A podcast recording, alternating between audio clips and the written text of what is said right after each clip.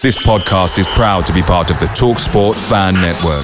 TalkSport, powered by fans. Ever catch yourself eating the same flavorless dinner three days in a row? Dreaming of something better? Well, HelloFresh is your guilt-free dream come true, baby. It's me, Keke Palmer. Let's wake up those taste buds with hot, juicy pecan-crusted chicken or garlic butter shrimp scampi. Mm. Hello Fresh. Stop dreaming of all the delicious possibilities and dig in at HelloFresh.com. Let's get this dinner party started.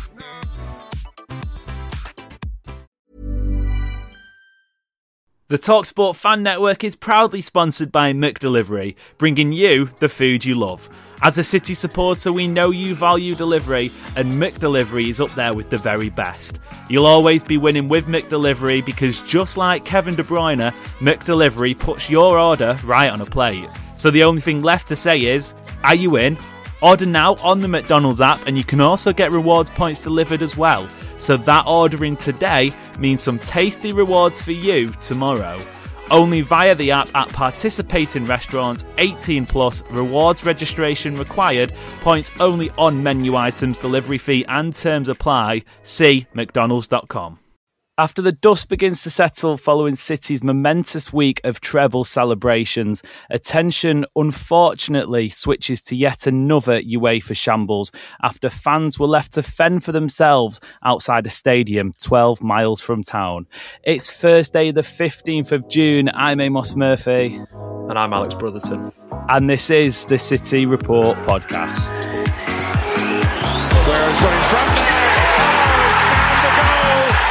Extraordinary run going. Sergio Aguero. Unbelievable. Manchester United 1, Manchester City 6. It's 2 for Dzeko. Tottenham Hotspur 3, Manchester City 4. They have made the impossible possible. This episode is sponsored by Beer Monster, your online home for all the best household beers at refreshingly low prices. Purchase today and get an extra £5 off all orders with the code CityPod05.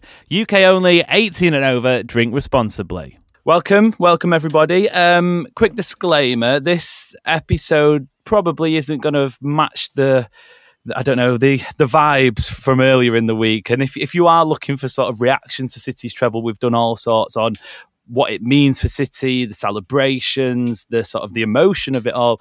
You go back on your Spotify or podcast feed, you should be able to find them there we felt like as much as we'd love to carry on those celebrations on this show and we will return to it tomorrow we did feel like it was our duty to cover the um, as i mentioned in the introduction uefa shambles yet another one at a champions league final alex you and i were both in istanbul but before we get into the nitty gritty part just quickly good trip i mean apart from the the sort of the match day itself I loved Istanbul. I thought it was a fantastic city.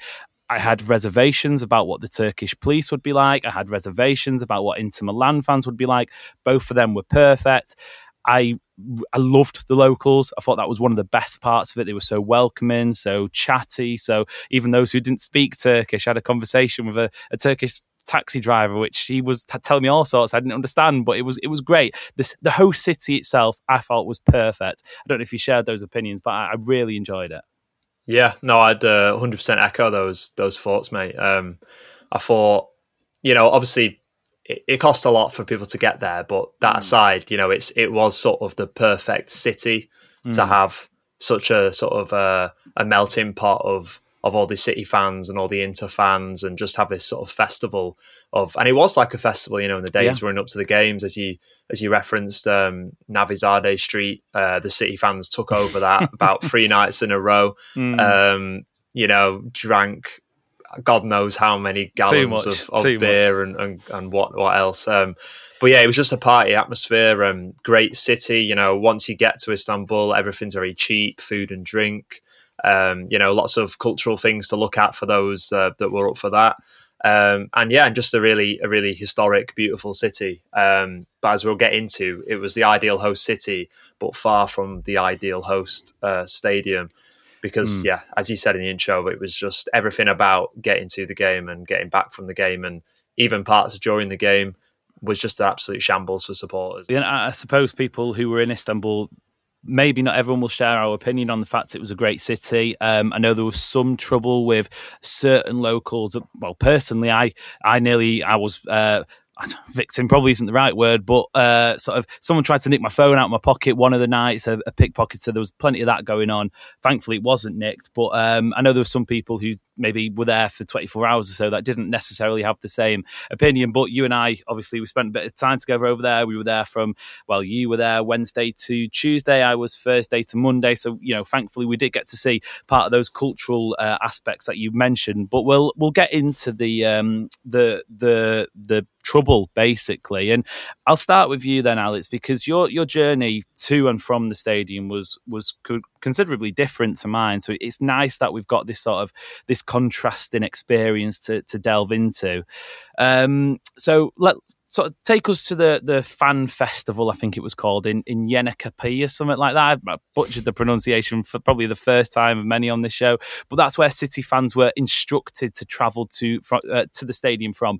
Inter were given uh, Taksim Square, which is obviously the main sort of hub of Istanbul. A lot of City fans were staying around there. It was probably the most accessible in terms of um, accommodation. So take us to there where, where the UEFA shuttle buses were departing from, and and what was the feeling? What was the vibe? What was the experience? What was the environment like around there?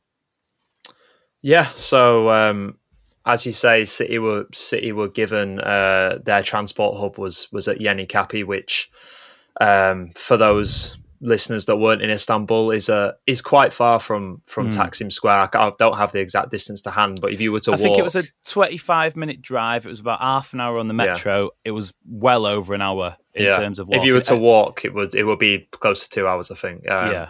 it was on the side of Istanbul, sort of near to where the Blue Mosque and uh, Hagia Mm. Sophia uh, are, but it was you know it was it was quite far out. Is basically the the short of it. And um, me and a couple of mates, we were sort of up around the Nevizade Street area, which the City fans had taken over, which was about a ten minute walk from Taksim Square. hmm So obviously, City fans got quite unlucky with with getting Yeni Kapi, but um, we got a, a local bus down to Yeni Kapi. You could get the metro down there, um, and once we got off the bus at Yeni Kapi, um, I think we got off the bus next to the metro stop. So a, a lot of City fans will have experienced this.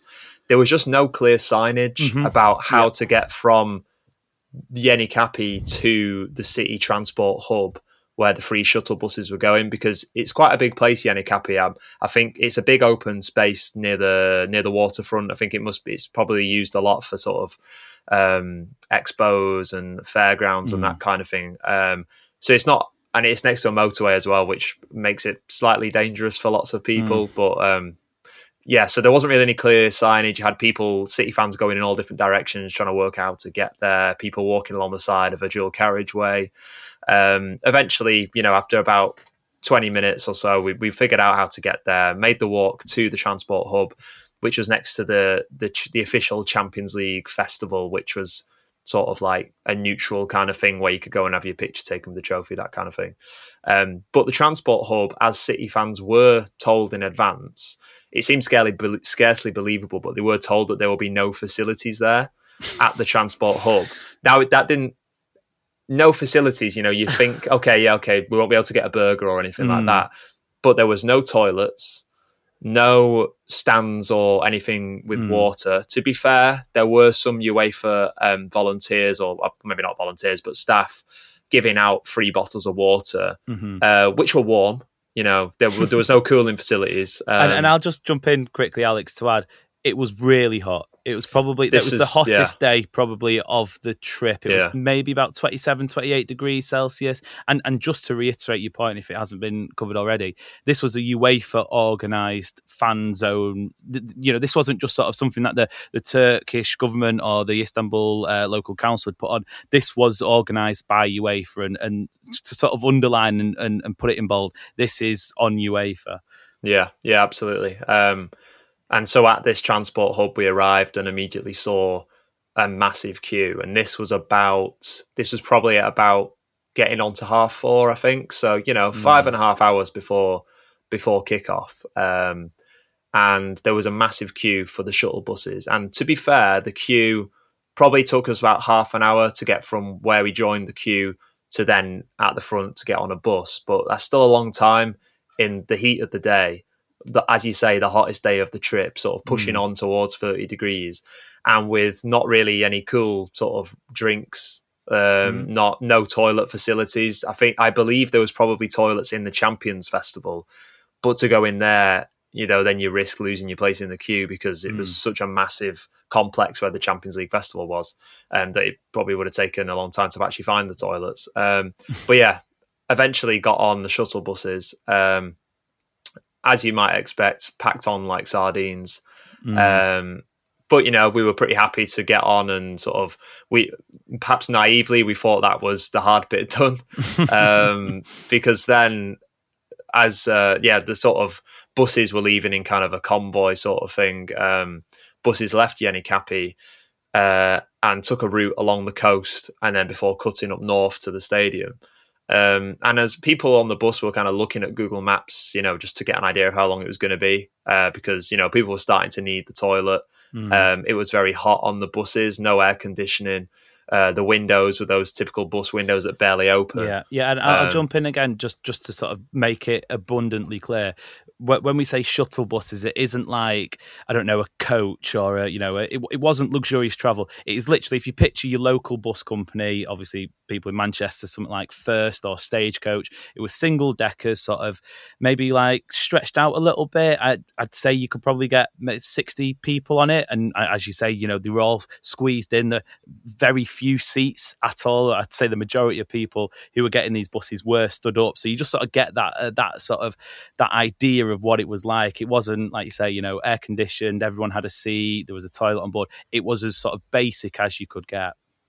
Yeah, it was. It was basically those those buses you have at airports where if your plane yeah. doesn't stop next to the gate, you get on the bus and it takes you to the terminal building. It was one of those. Um, so it basically took two. It took us two hours to to to make the twelve mile drive from Yenikapi to the sort of outskirts of the of the Ataturk Stadium. Um, I've heard some pretty terrible stories about uh, people v- throwing up because they were just so hot and mm. dehydrated. Um, people absolutely desperate, um, almost in tears because they were so desperate for the toilet.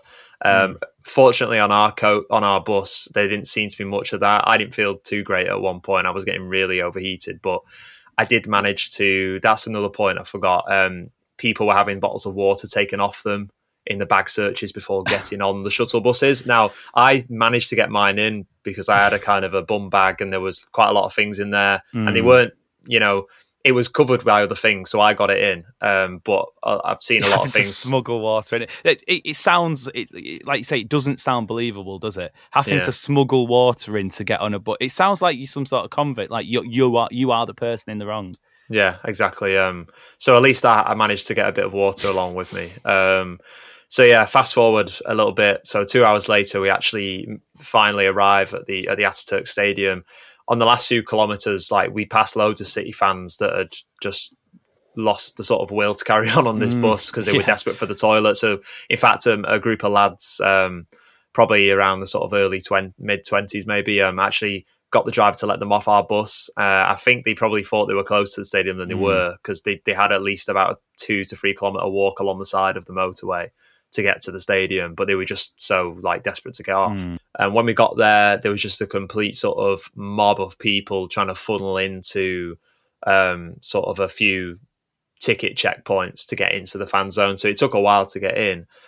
By the time we got in, uh, it was probably about maybe around seven o'clock or just after seven o'clock, and we got in to find that the food kiosks, drink kiosks, had stopped selling yeah. anything. Um, yeah, set anything bar water. So no food, no alcoholic beverages for people that wanted that mm. kind of thing. Nothing, just water, um, which, and not uh, much believe, of it of that. Yeah, I believe it had been communicated, or at least I'd been told, whether or not that was correct. It had been eight o'clock was the shut off to give two hours to get into stadium. Yeah. because kickoff was ten p.m. local time, which we'll get to by the mm. way. But I, I, believe it was eight p.m. and and loads of people say no, actually it'd been done by seven. Yeah, uh, the official sh- closing time of the fan zone was eight But mm. after seven o'clock, they weren't serving food or beer or anything. Um, yeah, I know. I, I went nipped after like the, the, the massively long journey. I went to the toilet, um, which were basically converted caravans. Um, now for blokes, it was all right because a lot of guys just went over to the perimeter fence and just yeah. and just urinated there. But you know, for for the women, it was like just horrendous queues. And again, I'm sure we'll we'll come on to it in the in the second part of of or the other part of this podcast. Um, you know, just horrendous queues for for the ladies' toilets. Mm. Um, so yeah, after that, then we about 20 to 20 to 9, so about an hour and 20 minutes before kickoff, um, we had we left the fan zone towards the stadium. But as you got to the, the actual edge of the stadium, all the signage just sort of disappeared, and City fans just had to walk through what was another sort of coach car park. I think there was some TV trucks and that kind of thing in mm. there, uh, mini buses, transport for you know dignitaries and the families of players and that kind of thing. Uh, and it was just sort of like walking through a car park to then, you know, and there was there was potential. Then that's when there was potential crush points, and mm. thankfully there wasn't anything like that. And in that regard, luckily City fans didn't have to endure what those Liverpool fans did mm. in Paris last year. But there was points where City fans were trying to get between these police fences that have been set up on either side mm. of the road that rings the, that circles the stadium they were trying to get through these small gaps. Um, and eventually, you know, fans just pushed the barriers over because it was getting dangerous. So yeah. that kind of averted that.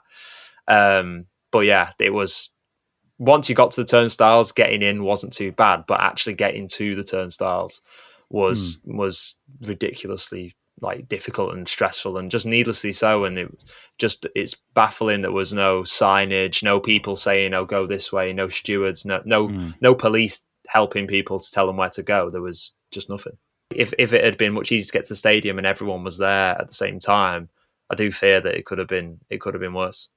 Yeah, exactly, absolutely. Um, in terms of my journey there, then we we headed to uh, Yenakapi. Um, I got the pronunciation right that time, and we, we were we were planning on getting the buses. We got the metro from Taksim Square over, sort of under one of the sort of the the river passages sort of thing in Istanbul. If you not if you didn't go there, I'd, I'd, really recommend pulling up a map and sort of just trying to pinpoint the different places we're speaking about because it it can sound sort of exaggerative when we're saying Istanbul is a gigantic city, but you really do get a sense of sort of the the scale of it when we say, oh, we're going from Taksim to Yenikapi to the Ataturk, etc. So that that may help people who who didn't go, but.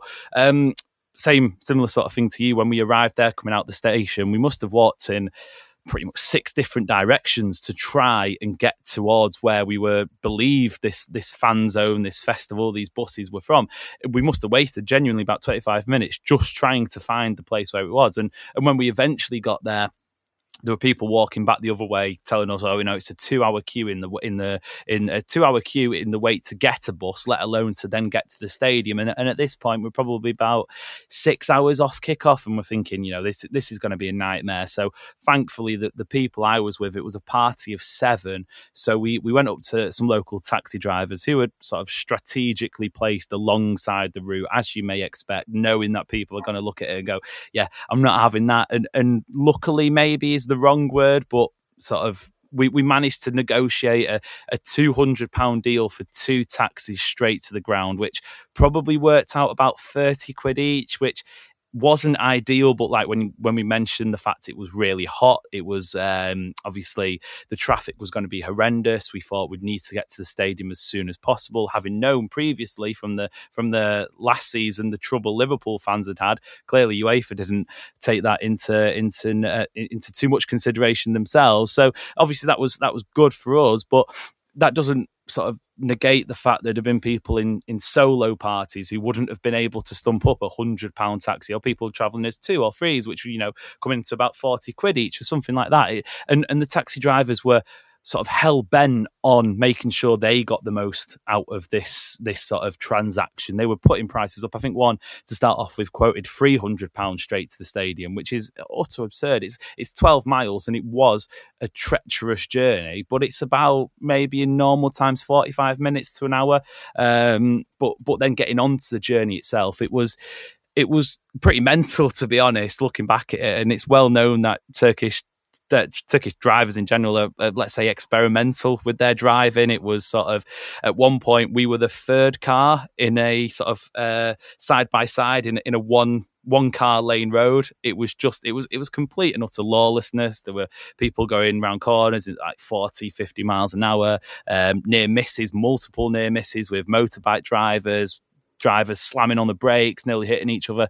It was ge- like genuinely at some point I had no idea how we were going to get, oh, oh, sorry, what state we were going to get towards the ground. I think it took about two and a half hours in the car, something like that. Like you say, loads of people getting out and walking, which sort of in, in a sense, it had this biblical, almost pilgrimage like view. The sun was setting over the Ataturk or, or, the area around it, and you could just see swarms of people. And when we eventually got out, I'd say it's probably maybe a mile away from the ground. And, and, we did that walk ourselves. We were sort of head on to traffic coming off a dual carriageway. And um, eventually, one of, one of the people we with met up with a, an older mate and he had a dodgy knee. So we were trying to sort of traverse these, I don't know what you'd call them, like sideway drain pipes or, or like uh, sort of a water runoffs on the side of the road where you know flooding barriers or whatever and we're trying to sort of scale these this poor fella who, who had a sort of a knee brace on was could, could barely do 100 meters in one go. So we kept having to stop. Obviously it, the, the, the heat was soaring. It was stark. It was chastening in a sense. And and little did we know about two or three hours later after the game alex it would it get even worse. So um we'll, we'll pick the story up there before we go for a break and, and i sort of delve into some of the listener submissions from people's own individual accounts. But City win the Champions League, lift the trophy. Everybody's buzzing, um, coming out the ground. Obviously, it had gone dark by this point. It was probably about twelve thirty a.m. Um, gone midnight anyway. What happened next? Yeah. Um, so yeah, I think I personally expected it to be having experience getting to the stadium. I was like, mm. yeah, it's not it's not going to be great getting home because you know just the the obvious thing that everyone's trying to leave at the same time, whereas people were trying to get to the stadium in kind of dribs and drabs. But I don't think I could have ever imagined it would be as difficult as it was. Um, so yeah, we left the stadium, um, got to the did the walk from the stadium to the the place where the coaches had dropped us off because that's where they were meant to pick people back up, uh, mm. take them back to well, take them either back to Yenikapi, i.e. the city centre. Uh, or there was buses to the airport, uh, one both of the airports. Um, but we got there, there was I don't even know how many people were in the queue. And when I say mm. queue, it was more like a sort of 15 people yeah, abreast. and then like just, you know, hundreds and hundreds back. So it was just a big sort of column of wide column of people. Mm. Um, and there, there were like railings kind of put up to and like a sign saying like this is this is where the shuttle bus stop is, but there weren't any like there weren't really any stewards at the at the shuttle bus bit. There were stewards sort of and police officers from uh, yeah. uh, nearer the stadium. Um, uh, but yeah, basically there was maybe I, have seen different numbers, and I couldn't really, I can't really recall which ones were for the city centre and which ones for the airport. But I was trying to get to the city centre, and there was maybe mm. like two or three city centre shuttle buses and obviously they were already full because we weren't like the first mm. people there. You would have had to be in the first maybe like 200 people, I guess. You'd have probably queue. had to leave at full um, time. Yeah, you'd have probably have had yeah. to miss the trophy celebrations to have managed to get on one of the first buses anyway. Yeah, but the problem was um, those buses, as along, along with an assortment of other sort of private hire coaches that were in the coach park, taxis that had entered the coach park mm. to pick people up. Um, vehicles taking you know players' families and executives and VIPs and that kind of thing couldn't get out of the car park uh, because uh, the the entrance slash exit to this car park was basically a two track road. So mm. wide enough for one car, just about wide enough for one car to come in at the same time as another one is mm. going out. But if you've got a coach, there's no way that there could be two mm. vehicles passing each other. Um, so it was just absolute gridlock. You know, the rest of the trans uh, shuttle buses were outside on the sort of entrance road to get to the entrance, not able to get into the car park because of the absolute just the gridlock. Um, So then you had these people, thousands of people in this queue, kind of waiting for about an hour. After a while, um, me and my mate that we, we, I was with um, basically sacked it off because we saw you and you Yeah. and your um, group of Cohort. mates had uh, um, had basically just you know we'd been to the front to have a look. It was Yeah. just an absolute shambles. There was no chance it was going to work. Um, so then, yeah, we all moved, walked back towards the stadium, didn't we? Had a bit of a sit down on this Yeah. big sort of access, private access road, trying to think of what to do. In the end, me and a couple of others um, left you, went back to the Mm. coach park, and by that point, the queue had just completely gone. Um, and more coaches had got into the car park, so Mm. people had either got on those, and then everyone else must have just sacked it off, and you know, Mm.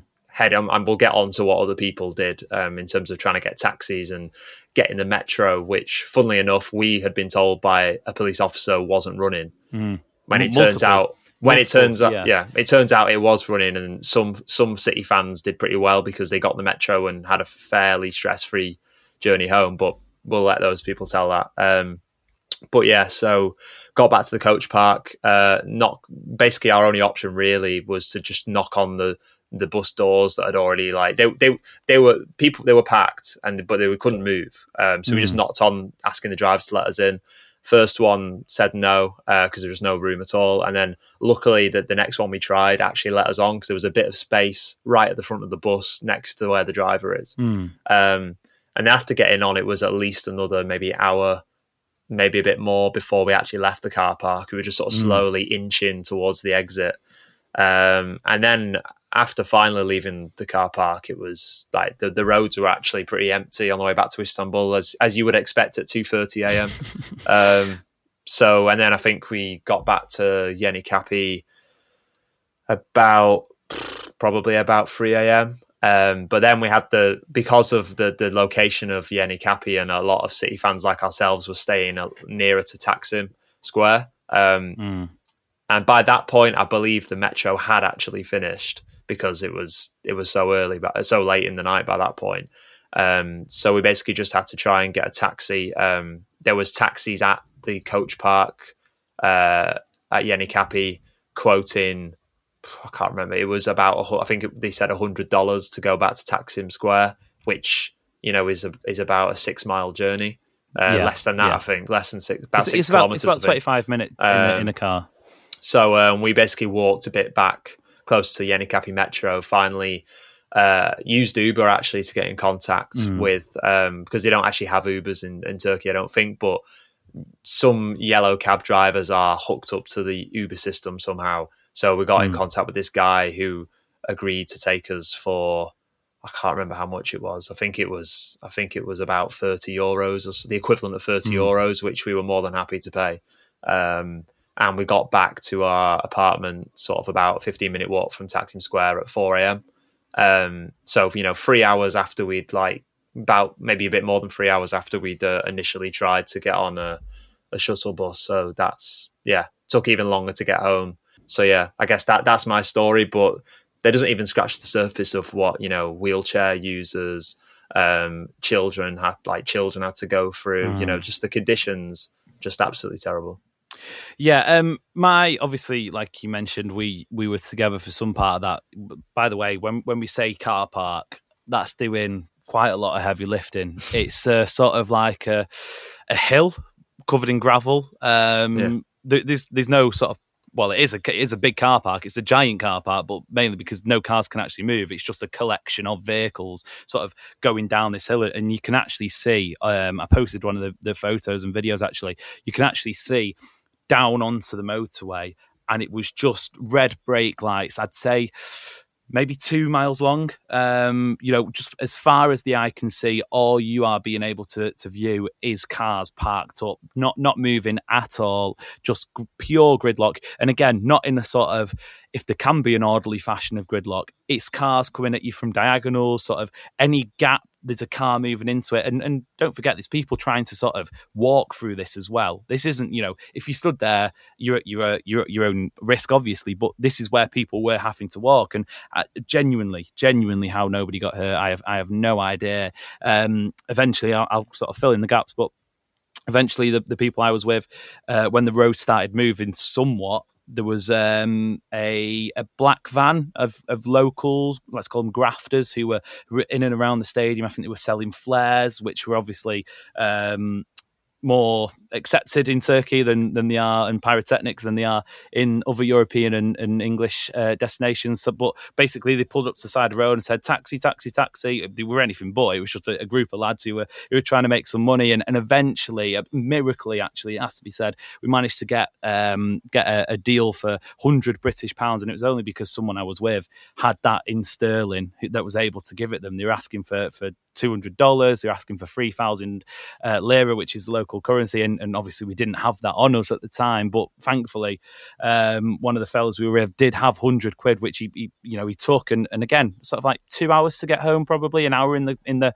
car park in quotation marks. It was it was truly truly astonishing. And, and again i go back to it it's, it's an absolute miracle how nobody got hurt as you'll hear about after this short break Welcome back to the City Report podcast. A little bit of a different episode, as you can probably tell by now. Um, if you are looking for the celebratory stuff, please do go back on your podcast feed. We've had three episodes so far this week, and we should have another one tomorrow where we are covering Manchester City winning the treble. I keep having to pinch myself and remind myself just how fantastic an achievement that is. Um, as promised, then we will get into some of the testimonies on the ground in Istanbul. I stuck a tweet out yesterday and we've had hundreds and hundreds and hundreds of people replying, sending DMs with their own personal experiences. Unsurprisingly, though, quite a lot of them were the same. So we've picked out some of those which we, we believe need to be shared and need to be sort of told to as many people. And, and I'll start with this one from Dan, who he messaged in to say, and, and, one of the most harrowing stories from this entire um, experience. But he said, "My dad's in a wheelchair. Um, his sister um, was his carer for for the for the day for the weekend. She had to drag his chair over gravel to get to the stadium. It was supposed to be tarmac. I believe that had been sort of um, the question had been asked before, but they didn't end up doing it. So it was like sort of this this really horrible horrible gravel, not not accessible at all, barely accessible by foot, let alone." a wheelchair. Dan continues to say disabled access because of this is, absolutely chronic. And the question, what if there had been an emergency? And I, and I personally feel that is a, a, really sort of a pertinent point to this entire sort of situation because had there been an ambulance that needed to get through, had there been somebody who had hit had been hit by a car, there was absolutely no medical attention. And underneath that tweet, Dan's sister actually chipped in and, and shared her own um, experience, saying that we had to wait an hour after the match for a disabled shuttle bus to pick us fro- up from the stadium back to the main car park to collect the bus that would take us back to the airport. They say no one was there to help. Only two UEFA officials that we saw spoke any English. I'm so thankful for the fans that were able to help me that night. This is from Greeno, um, and it sort of it mentions our entrance was gate R. We got there, and there must have been a thousand people in a massive huddle around the three meter wide four turnstile entrance. By now, by now, time was getting on a bit, and it was getting a bit scary with people pushing and fans singing. You didn't know what you were doing. There was there was a lot of confusion. We eventually got in about time. The stupid Pepsi show thing had started. The turnstile guys just opened them up to people could get in. They'd uh, totally dispensed with any searches, which is obviously going to pose a safety concern. When we got in, the bogs, uh, the toilets were rammed and there was urine all over the floor. The concession stand queue was massive, so having not eaten since t- 10 a.m., we went without food and water too. After the game, we went to try and find a coach. We followed the crowd down to the entrance road to see if we could find any. By now, my COPD was kicking in due to the poor air quality and exhaust fumes. My daughter had a message from a mate saying they were back on a shuttle and, and where we were. We walked back up the hill, stopping several times due to my exhaustion. They finished the message off by saying, What I'm pissed off about the most is we took all the fan advice from UEFA and they didn't care about us fans unless we arrived in a helicopter or a limo. Couple more then. Lisa says taxi drivers were quoting between 150 to 200 euros minimum. After walking for ages down roads with no pavement, we managed to get a minibus with a load of other blues over to Taksim Square for around 3,000 lira. Then a taxi to apartment. Apartment was four kilometres from the ground and it took hours. Peder says metro to the ground was a disgrace. No police at changing stations. Um, a few young lads in black shirts trying to hold off hundreds without tickets from crushing through. People taking pictures of our fan passes at the gates to try to get to as close of the ground as possible. into fans making it past the first time, uh, two lines of security at, in our end at the stadium. Alcohol at fan zone was supposed to be served until eight, and it was non-existent at seven. Um, had a small flag taken away by stewards with no English. That they spoke no English, only for somebody to luckily be able to let us in with it instead. Johnny says there was eight of us on the way there in a minibus that had originally been agreed for around £84, but the driver then tried to quadruple the price or triple the price, sorry, until we threatened to walk away. Um, 90 minute drive, the crawl towards the stadium, people walking on the carriageway selling beer cans and flares through car windows, no sort of concern for safety, utter carnage. Sean Jones says, and, and they attach a photograph saying, I saw this dad pushing his son around on gravelled ground, um, which was unsuitable for wheelchairs. He was knackered. His son just looked deflated after what was meant to be a beautiful evening. This really, really tried to put a dampener on our night. James says it was an hour and 45 minutes on the shuttle bus to the ground to get 2.5 kilometres away before we abandoned and then walked the rest. That took about 40 minutes. Went to get shuttle on the way back, saw amount of people and lack of of buses. So walked back to the stadium and got the metro, which eventually turned out to be seamless. Lots of people saying the metro was the best option in the end, but as, as we've alluded to, there were there were stewards and police officers saying that it was not, it wasn't for Inter. Sorry, it was only for Inter fans, and it had actually shut when in actual fact it hadn't few people now mentioning what it was like trying to get food and drink inside the stadium. Una says that um, the the concessions tried to charge us 30 euros for six tiny cups of water in the stadium. James says uh, inside the stadium. They were they were charged twenty seven pound for four cartons of water, not bottles, by the way. Basically, two sips and it was gone. Another submission um, about the stadium experience. Someone saying they wanted to have a have a wee around uh, eight thirty p.m., so an hour and a half before kickoff. But the queue for toilets was so long in the end, just ended up dehydrated and wasn't able to have a wee. But what what was most striking was the fact that different people were being charged different prices for food and drink inside the stadium. Heard people saying that that bottles of Coke went from five euros to twenty euros. Um, another another submission from the DM, so I'll keep anonymous. But they say I went there with a mate and my seventy nine year old granddad. Walked out the ground and said there'd be hundred buses waiting. Stewards were telling people that nowhere to sit and wait for him. Nobody knew where to stand. Taxis were asking for four hundred euros. I'm sure you've heard it all already, but we got a bus about an hour and thirty in the car park. What made it worse was the buses going both to and from the ground. His granddad had to sit on the floor. Final one, then another one from the DMs, um, and it's, it's, a pretty lengthy one, so stick with us. But they say trophy lifted, etc. So we decided to go out of the ground. No stewards, no UEFA staff. It was like they'd all gone home as soon as we were in the stadium. Walked alongside the gravel, like lots of other fans, with only car lights to guide us, and, and that was another important point. There was very few, if any, street lights. It was a completely unsafe surface with hazards and certainly not uh, suitable for disabled fans. Walked all the way along until we got to the motorway exit with everyone else. Again, no information. The police decided to do nothing, decided to walk back and try and find a bus. Every bus we saw was packed and not going to, and, and going to one of the airports, not going to central Istanbul. Eventually, we found an unattended bus with the signage on. The driver was outside smoking, completely ignoring our calls to let us on. We eventually did get on the bus after an hour of searching. I was among the last one on and stood next to the driver. Again, it took us an hour and a half to get out of the car park. After we got out, we were dropped off at the side of the motorway in front of a barrier. Again, incredibly dangerous and unsuitable. Our hotel was a 10 minute walk from the travel hub, and we didn't get back into it until 4:20 a.m. Overall, a complete shambles. There was no organisation, and it left fans isolated far away from hotels and accommodation in what was a dangerous place.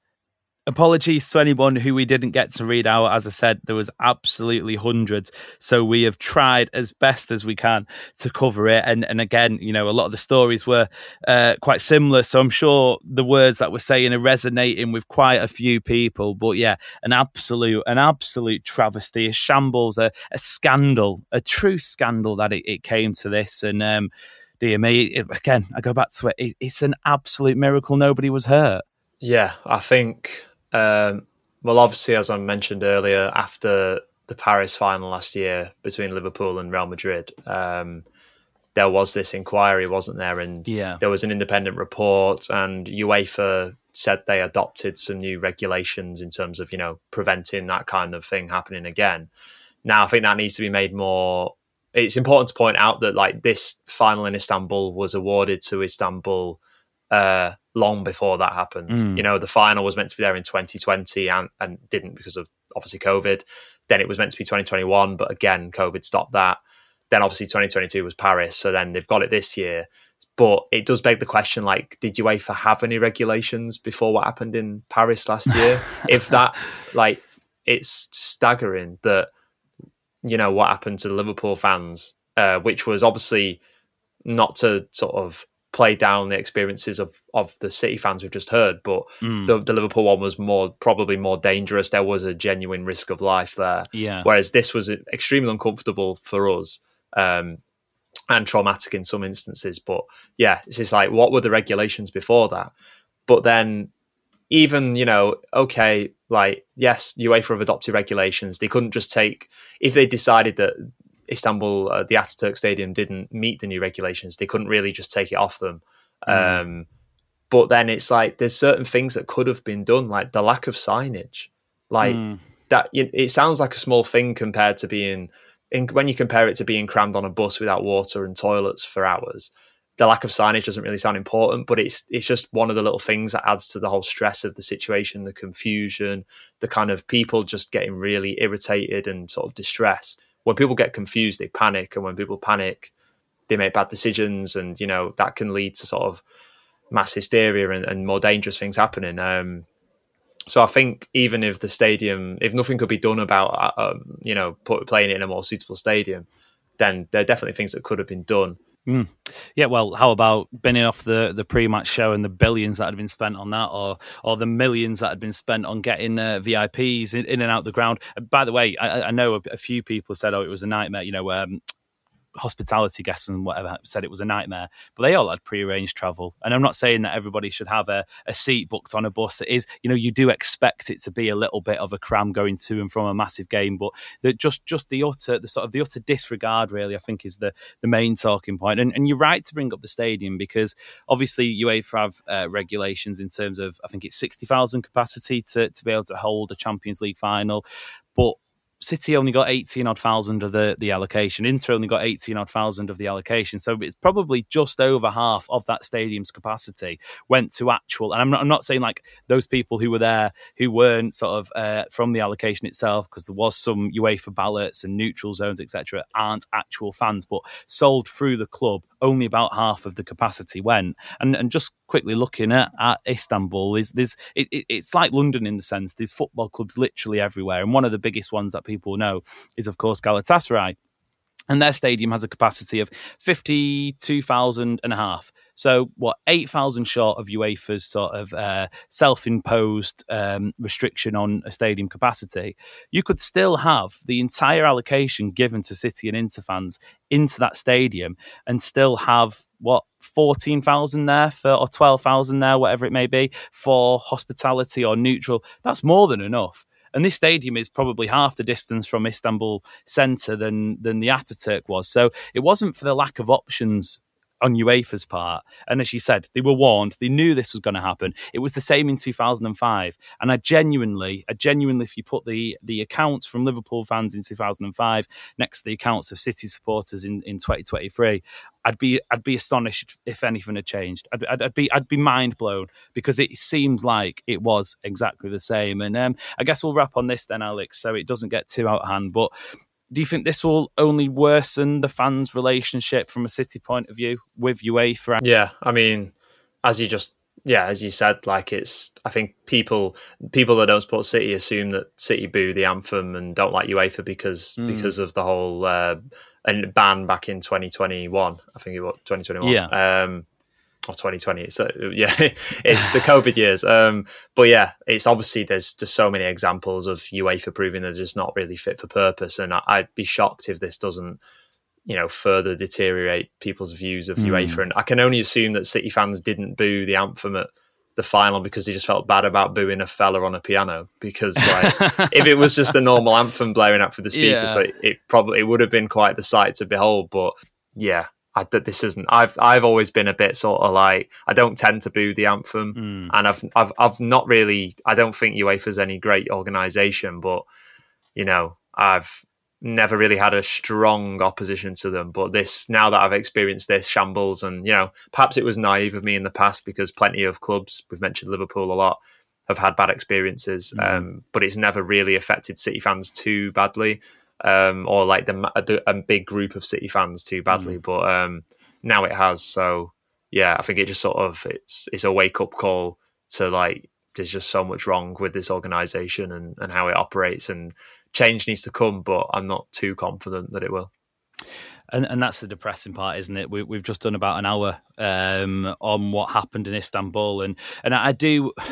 It's not a shame City didn't win at all, but what I mean by that is, I think had City not won that game, had City not completed the treble, had City left Istanbul as losers in the Champions League final, I feel this story would have been ten times what it is because I think you know per, even personally in that in that sort of melee after the game, I was content with just sort of sitting about the stadium, going on my phone, soaking in the sort of the adulation, the the sort of the feelings on Twitter and online. You know, had City been beat, I, I, think it would have been it would have been much worse from a fan's point of view because I think there'd have been uh, potential for trouble, potential for fighting, potential for sort of any sort of aggro really. But in terms of actual the coverage of it, and I'm not saying it hasn't been covered because well we're sat here doing it now, but I think it would have been amplified and it would have been a much bigger story than it is, which is why hopefully fingers crossed um, we're trying to get our voices and your voices out there. So a massive thank you to anyone who submitted one of their uh, testimonies.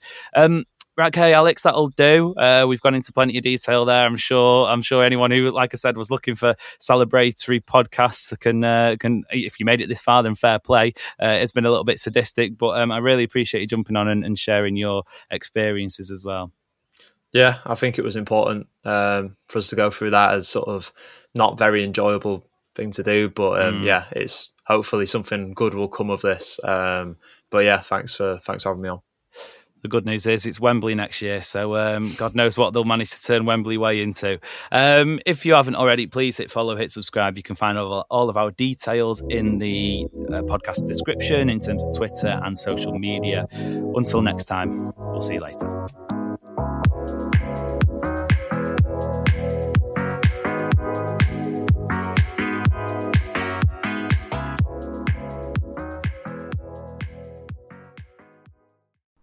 Make sure you're geared up for Man City's end of season run in with McDelivery.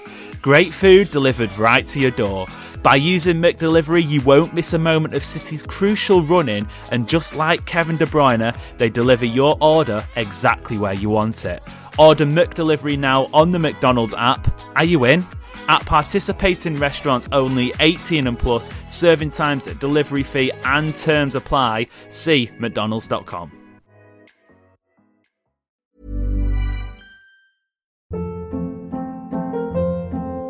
Hold up. What was that? Boring. No flavor. That was as bad as those leftovers you ate all week. Keke Palmer here, and it's time to say hello to something fresh and guilt-free. Hello Fresh. Jazz up dinner with pecan-crusted chicken or garlic butter shrimp scampi. Now that's music to my mouth. Hello Fresh. Let's get this dinner party started. Discover all the delicious possibilities at hellofresh.com.